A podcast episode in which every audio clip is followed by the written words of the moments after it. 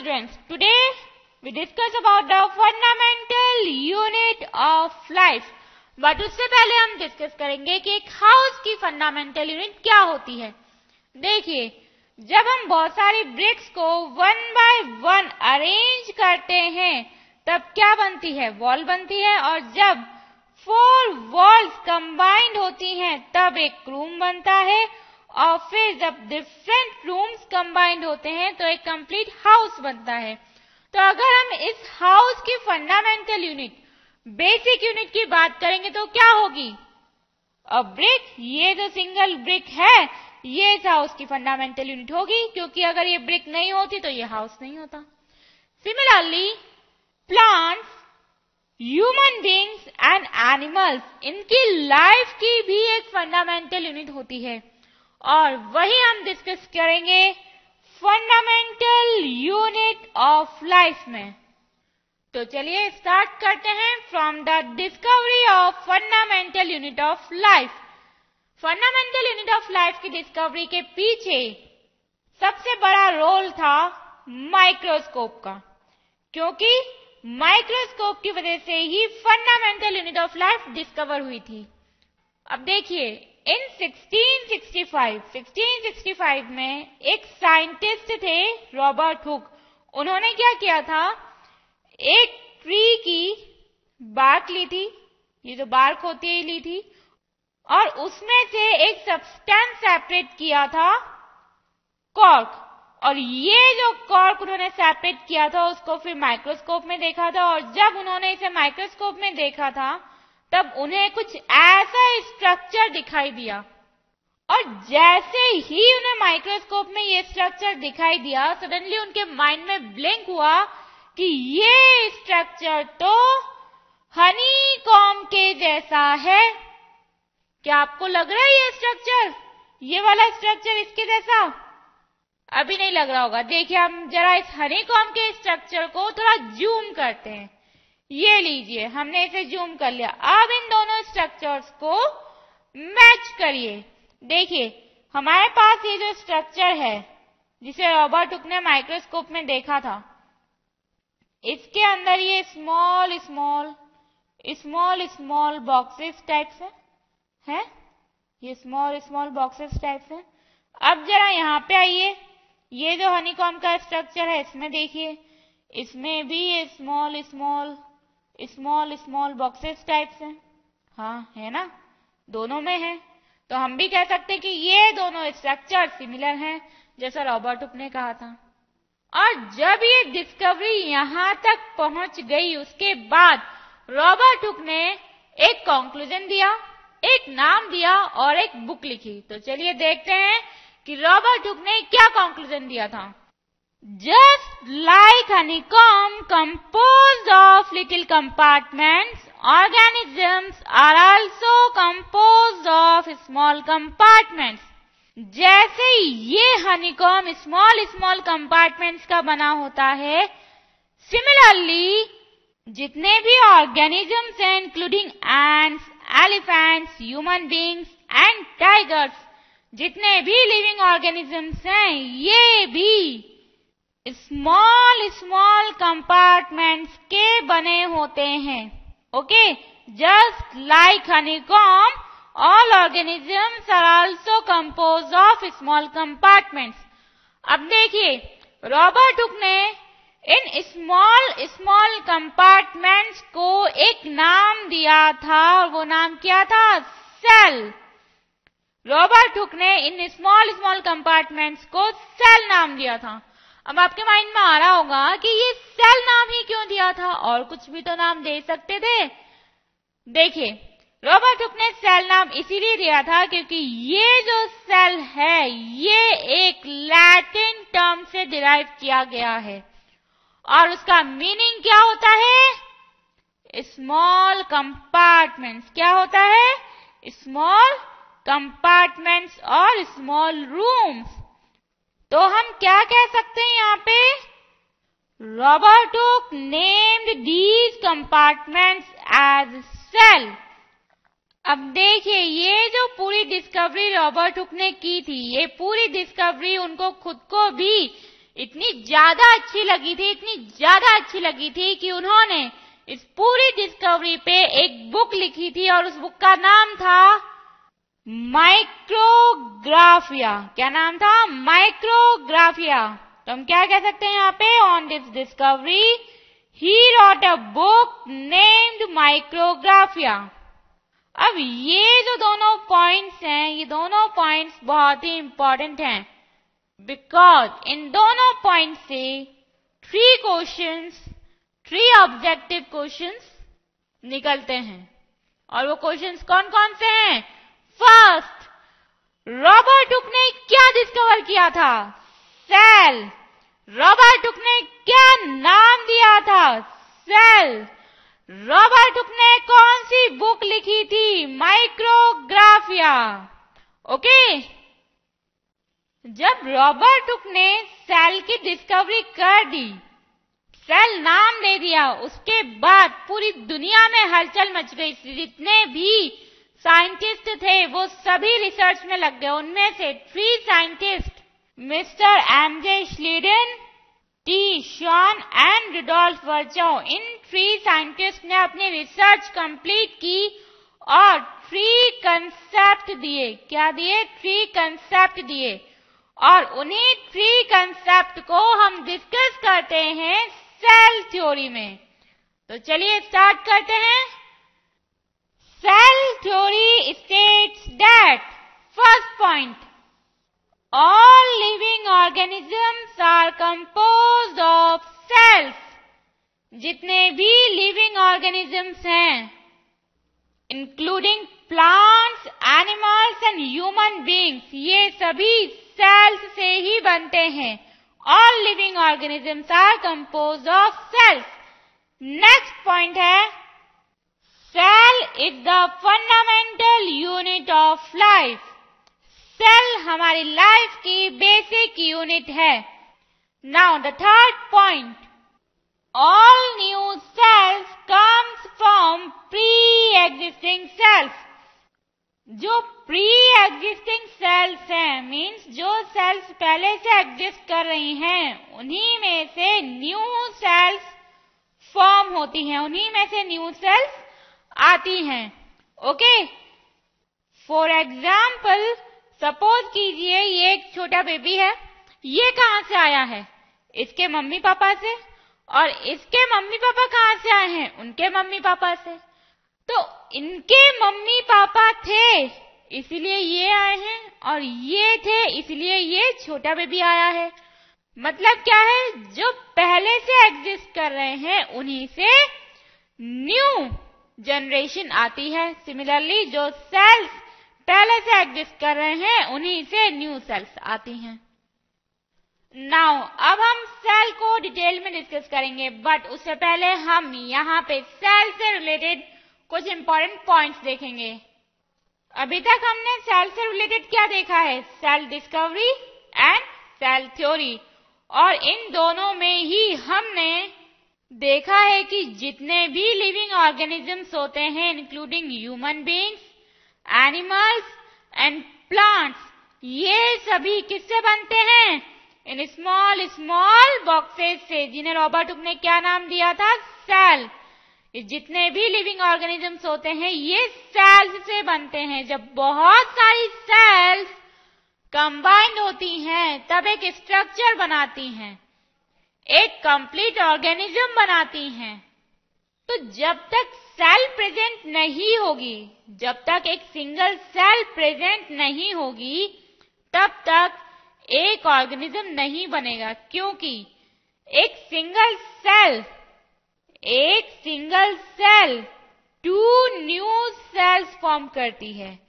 And these two new cells further new cells form करती हैं।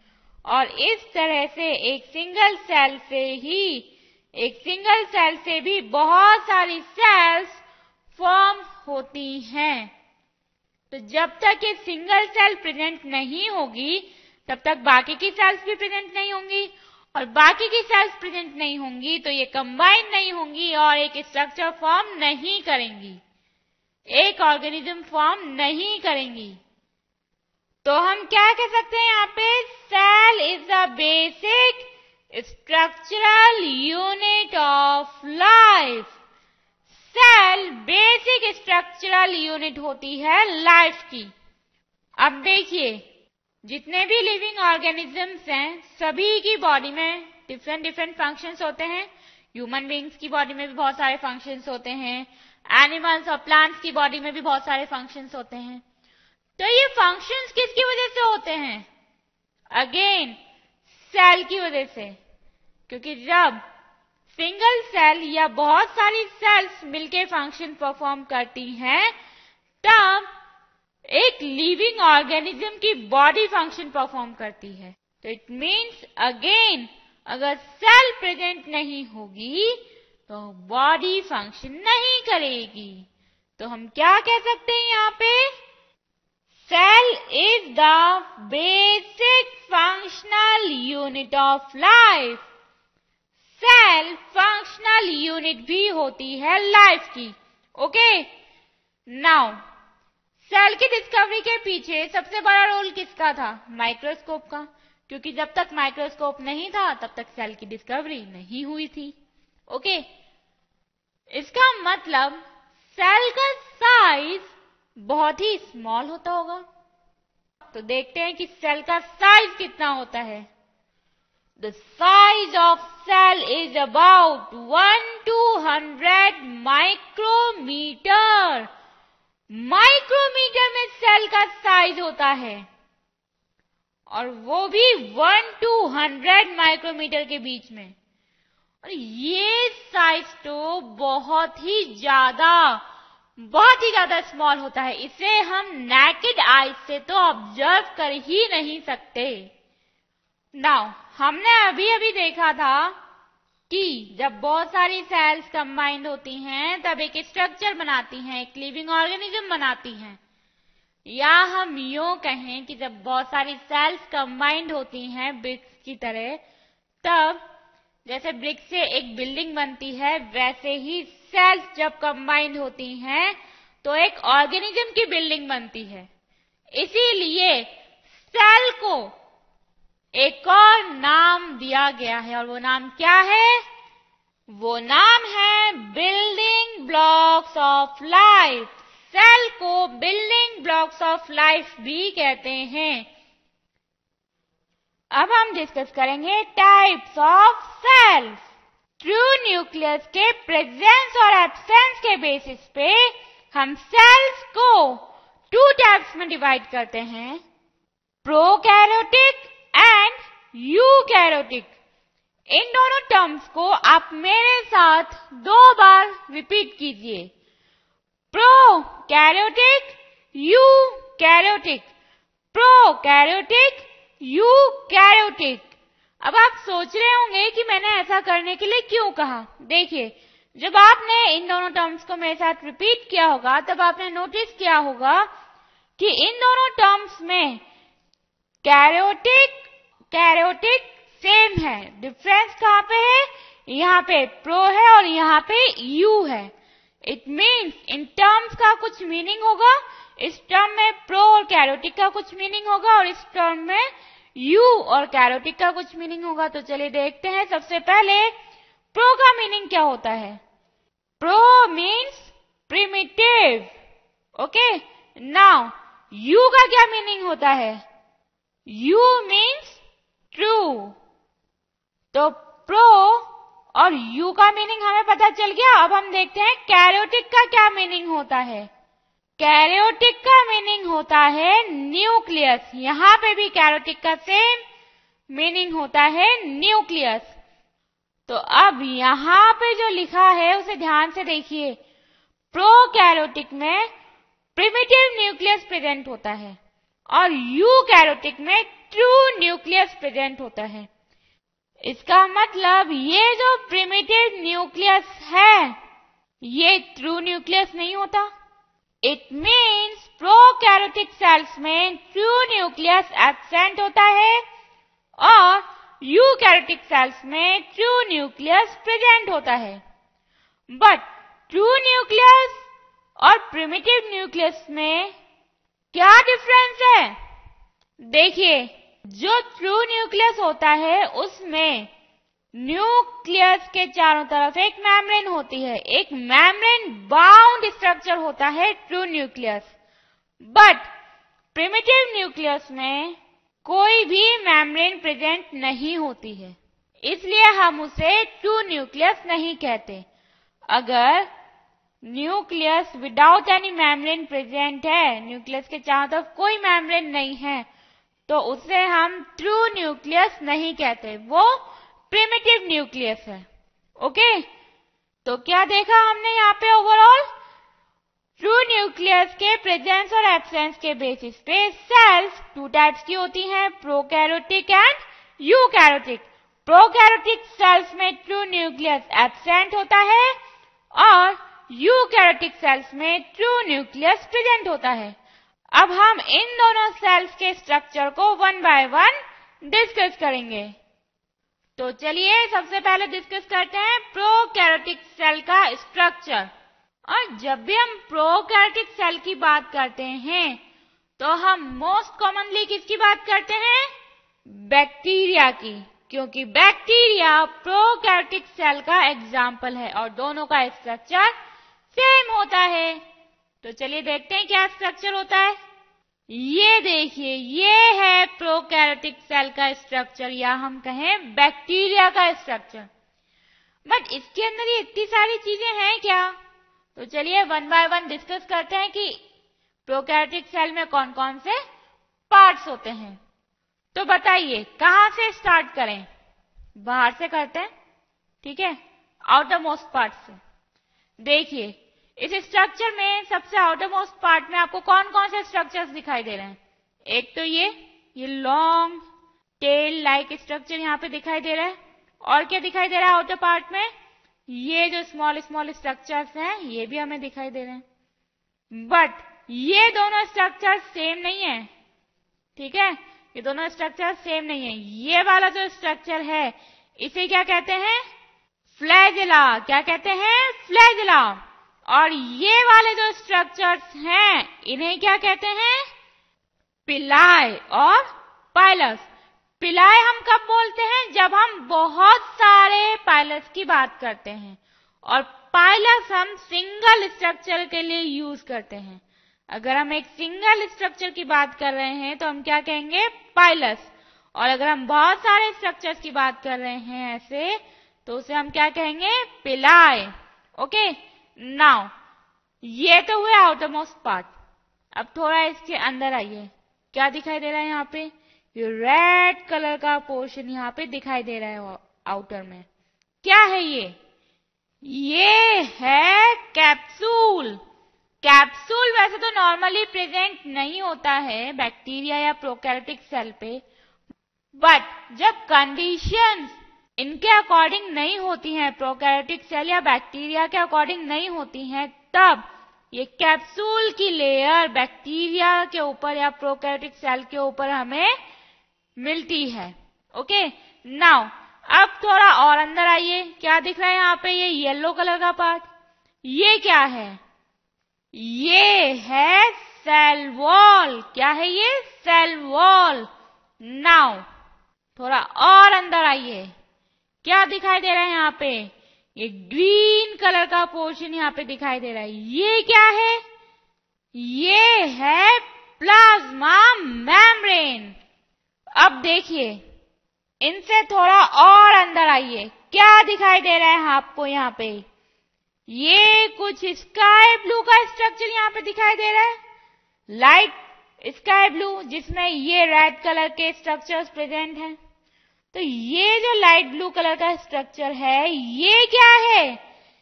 ये है प्रोटोप्लाज्म ओके यहाँ पे जो लाइट ब्लू कलर का स्ट्रक्चर है, जिसमें बहुत सारे स्ट्रक्चर्स दिखाई दे रहे हैं, वो पोर्शन है प्रोटोप्लाज्म अब, यहाँ पे आपको ये बहुत बड़ा रेड कलर का स्ट्रक्चर दिखाई दे रहा होगा. दे रहा है ये? ये क्या है? ये है न्यूक्लियोइड। क्या है ये? न्यूक्लियोइड।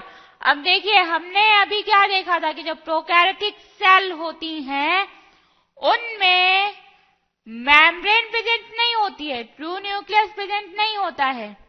तो देखिए, यहाँ पे कहीं मैम्ब्रेन आपको दिखाई दे रही है? नहीं दिखाई दे रही है। इसलिए ये ट्रू न्यूक्लियस नहीं है।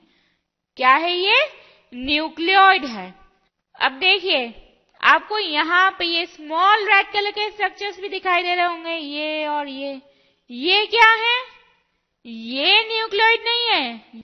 ये है प्लाज्मेट्स क्या है ये? प्लाज्मेट्स ओके नाउ अब यहाँ पे आइए। ये कुछ स्काई ब्लू कलर के स्मॉल स्मॉल राउंड बॉडीज यहाँ पे दिखाई दे रही हैं। ये क्या है? ये है राइबोसोम्स। क्या है ये राइबोसोम्स? तो ये हुआ प्रोकैरियोटिक सेल का स्ट्रक्चर कंप्लीट। कौन कौन से पार्ट्स कौन कौन से स्ट्रक्चर्स हमने डिस्कस किए हैं प्रोकैरियोटिक सेल में? Capsule flagella cell wall, plasma membrane, protoplasm, nucleoid plasmids pili and ribosomes. अब हम डिस्कस करेंगे यूकैरोटिक सेल जब भी हम यूकैरोटिक सेल की बात करते हैं तो हम किसकी बात करते हैं? प्लांट सेल और एनिमल सेल की. और जब प्लांट्स और एनिमल्स दोनों में ही यूकैरोटिक सेल हैं तो हम इन दोनों की अलग अलग बात क्यों करते हैं? बिकॉज़ प्लांट्स में और एनिमल्स में कुछ बेसिक डिफरेंसेस होते हैं. लाइक like, प्लांट्स इमूवेबल होते हैं और एनिमल्स मूवेबल होते हैं। प्लांट्स हमेशा हमेशा एक ही जगह पे रहते हैं और एनिमल्स अपने रिक्वायरमेंट के according one place to other place move करते रहते हैं। और क्या डिफरेंस होता है? Plants are not depended but animals are depended plants किसी के ऊपर डिपेंड नहीं करते और एनिमल्स डिपेंड करते हैं। और क्यों डिपेंड करते हैं? For their food food and shelter plants अपना फ़ूड खुद मैन्युफैक्चर करते हैं। प्लांट्स को कभी भी शेल्टर की रिक्वायरमेंट नहीं होती। इनफैक्ट प्लांट्स शेल्टर प्रोवाइड करते हैं। बट एनिमल्स के केस में एनिमल्स अपने फ़ूड के लिए प्लांट्स पे डिपेंड होते हैं या अदर एनिमल्स पे डिपेंड होते हैं। और अपने शेल्टर के लिए भी एनिमल्स प्लांट्स पे डिपेंड होते हैं। तो ये जो बेसिक डिफरेंसेस हैं, ये किसकी वजह से होते हैं? सेल की वजह से। इसीलिए हम प्लांट सेल और एनिमल सेल को अलग अलग डिस्कस करते हैं।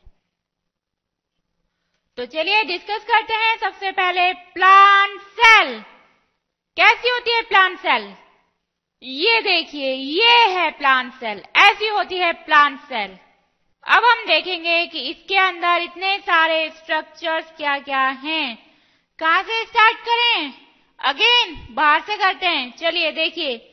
यहाँ पे ये जो डार्क ग्रीन कलर का पोर्शन डार्क ग्रीन कलर का पार्ट यहाँ पे दिखाई दे रहा है, ये है सेल वॉल क्या है ये? सेल वॉल अब देखिए, इसके अंदर आइए। यहाँ पे ये एक और लेयर दिखाई दे रही होगी आपको। लाइट ग्रीन कलर की। जो कलर यहाँ पे है, ऐसे कलर की एक और लेयर यहाँ पे दिखाई दे रही है। ये है प्लाज्मा मेम्ब्रेन क्या है ये? प्लाज्मा मेम्ब्रेन अब देखिए, थोड़ा और अंदर आइए। यहाँ पे आपको एक लाइट ग्रीन कलर का पोर्शन दिखाई दे रहा होगा, जिसके अंदर ये सारे स्ट्रक्चर्स प्रेजेंट हैं। ये जो ग्रीन कलर का पोर्शन है, ये है प्रोटोप्लाज्म क्या है ये? प्रोटोप्लाज्म अब थोड़ा और अंदर आते हैं और इसमें जो ये स्ट्रक्चर्स प्रेजेंट हैं, उनको वन बाय वन देखते हैं। देखिए यहाँ पे ये कुछ ग्रीन कलर के स्ट्रक्चर्स आपको दिखाई दे रहे होंगे। ये, यहाँ पे ये और ये। ये क्या है? ये है क्लोरोप्लास्ट क्या है ये? क्लोरोप्लास्ट अब देखिए, यहाँ पे ये कुछ पिंक कलर के स्ट्रक्चर्स प्रेजेंट हैं। ये कुछ पिंक कलर के स्ट्रक्चर्स प्रेजेंट हैं। ये क्या है? ये है माइटोकॉन्ड्रिया। क्या है ये? माइटोकॉन्ड्रिया। ओके? अब देखिए यहाँ पे। ये आपको एक बहुत बड़ा सा कुछ दिखाई दे रहा होगा। ये क्या है? वैक्यूल। क्या है ये? वैक्यूल। और अब देखिए, इसके अंदर ये बहुत ही स्मॉल स्मॉल से स्ट्रक्चर्स हैं। ये हैं माइक्रो क्रिस्टल्स क्या है ये? माइक्रो क्रिस्टल्स अब यहाँ पे आइए। यहाँ पे कुछ ऐसा स्ट्रक्चर दिखाई दे रहा है आपको। यहाँ पे और यहाँ पे कुछ ऐसे स्ट्रक्चर्स दिखाई दे रहे हैं ना। ये स्ट्रक्चर्स क्या हैं? ये है एंडोप्लाज्मिक रेटिक्यूलम क्या है ये? एंडोप्लाज्मिक रेटिक्यूलम अब देखिए, ये जो एंडोप्लाज्मिक रेटिक्यूलम है, इसके कुछ पार्ट पे तो ये ब्लैक कलर के स्पोर्ट्स प्रेजेंट हैं और कुछ पार्ट पे ब्लैक कलर के स्पोर्ट्स एबसेंट हैं। तो ये वाला जो पार्ट है, जहाँ पे ब्लैक कलर के स्पोर्ट्स प्रेजेंट हैं, इसे हम क्या कहते हैं? रफ एंडोप्लाज्मिक रेटिक्यूलम जिस एंडोप्लाज्मिक रेटिक्यूलम पे ये ब्लैक कलर के स्पोर्ट्स प्रेजेंट हैं, उसे हम क्या कहते हैं? Rough endoplasmic reticulum. और ये वाला जो पार्ट है जहाँ पे ये ब्लैक कलर के स्पोर्ट्स एबसेंट हैं, इस पार्ट को क्या कहते हैं? Smooth endoplasmic reticulum okay? Now, यहाँ पे आइए। यहाँ पे ये एक पर्पल कलर का स्ट्रक्चर दिखाई दे रहा है। ये क्या है? ये है न्यूक्लियोलस। क्या है ये? न्यूक्लियोलस। और देखो, इसके चारों तरफ़ ये एक मेम्ब्रेन है। क्या है? एक मेम्ब्रेन है। ये क्या है? Nuclear envelope. क्या है ये वाली मेम्ब्रेन? Nuclear envelope. अब देखिए, यहाँ पे ये पिंक कलर का कुछ दिखाई दे रहा है, जैसे यहाँ पे ये प्रोटोप्लाज्म था, वैसे ही यहाँ पे कुछ पार्ट दिखाई दे रहा है पिंक कलर का लाइट पिंक कलर का। ये क्या है? न्यूक्लियोप्लाज्म। क्या है ये? न्यूक्लियोप्लाज्म। ओके, अब आप सोच रहे होगे, इतना सब कुछ देख लिया, पर अभी तक न्यूक्लियस तो आया ही नहीं है, जबकि हमने क्या देखा था? कि यूकैरोटिक सेल में ट्रू न्यूक्लियस प्रेजेंट होता है। और प्लांट सेल एक यूकैरोटिक सेल है। तो इसमें न्यूक्लियस कहाँ है? तो देखो, ये जो न्यूक्लियोलस है और ये जो न्यूक्लियर एनवेलप है और ये जो न्यूक्लियोप्लाज्म है, ये तीनों मिलके क्या बनाते हैं? एक कंप्लीट न्यूक्लियस। तो ये वाला जो पूरा पोर्शन है, ये क्या है? न्यूक्लियस। ओके? नाउ, अब इसमें क्या बचा? एक तो ये वाला पार्ट और ये जो ब्लैक ब्लैक कलर के स्पोर्ट्स हैं, ये। तो चलिए सबसे पहले देखते हैं कि ये ब्लैक कलर के स्पोर्ट्स क्या हैं। ये हैं राइबोसोम्स। तो रफ एंडोप्लाज्मिक रेटिक्यूलम के ऊपर ये जो ब्लैक स्पोर्ट्स हैं, ये भी क्या हैं? राइबोसोम्स। तो इसका मतलब अगर एंडोप्लाज्मिक रेटिकुलम के ऊपर राइबोसोम्स प्रेजेंट होते हैं तो वो रफ एंडोप्लाज्मिक रेटिकुलम होती है। और अगर एबसेंट होते हैं तो वो स्मूथ एंडोप्लाज्मिक रेटिकुलम होती है। ओके? अब देखिए, यहाँ पे ये जो ऑरेंज कलर का स्ट्रक्चर दिखाई दे रहा है, ये है डिक्टियोजोम्स क्या है ये? Dictyosomes okay? तो ये हुआ प्लांट सेल का स्ट्रक्चर कंप्लीट क्या क्या देखा है हमने प्लांट सेल के स्ट्रक्चर में? Cell wall plasma membrane protoplasm chloroplast vacuole microcrystals mitochondria nucleoplasm nuclear envelope nucleolus smooth endoplasmic reticulum, rough endoplasmic reticulum, ribosomes and dictyosomes. Okay अब हम देखेंगे कि एनिमल सेल कैसी होती है। हमारी बॉडी में जो सेल्स प्रेजेंट हैं, वो कैसी होती हैं? देखिए, हमारी बॉडी में जो सेल्स प्रेजेंट हैं, वो ऐसी होती हैं। एनिमल सेल ऐसी होती है। कैसी लगी? अच्छी लगी? तो चलिए देखते हैं एनिमल सेल में कौन कौन से स्ट्रक्चर्स प्रेजेंट होते हैं। अगेन बाहर से स्टार्ट करते हैं। देखिए यहाँ पे कर्सर मूवमेंट पे ध्यान दीजिएगा। ये जो लेयर यहाँ